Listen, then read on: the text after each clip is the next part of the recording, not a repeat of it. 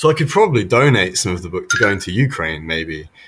I might be able to do that. I mean, uh, there's there's there's charity sites, isn't there? So I could maybe put some of it towards that. It's just an idea at the minute, but I definitely will be buying a vinyl or two with some of the money. But the, if if I make a lot of money, then I could donate to Ukraine as well, which would be really good.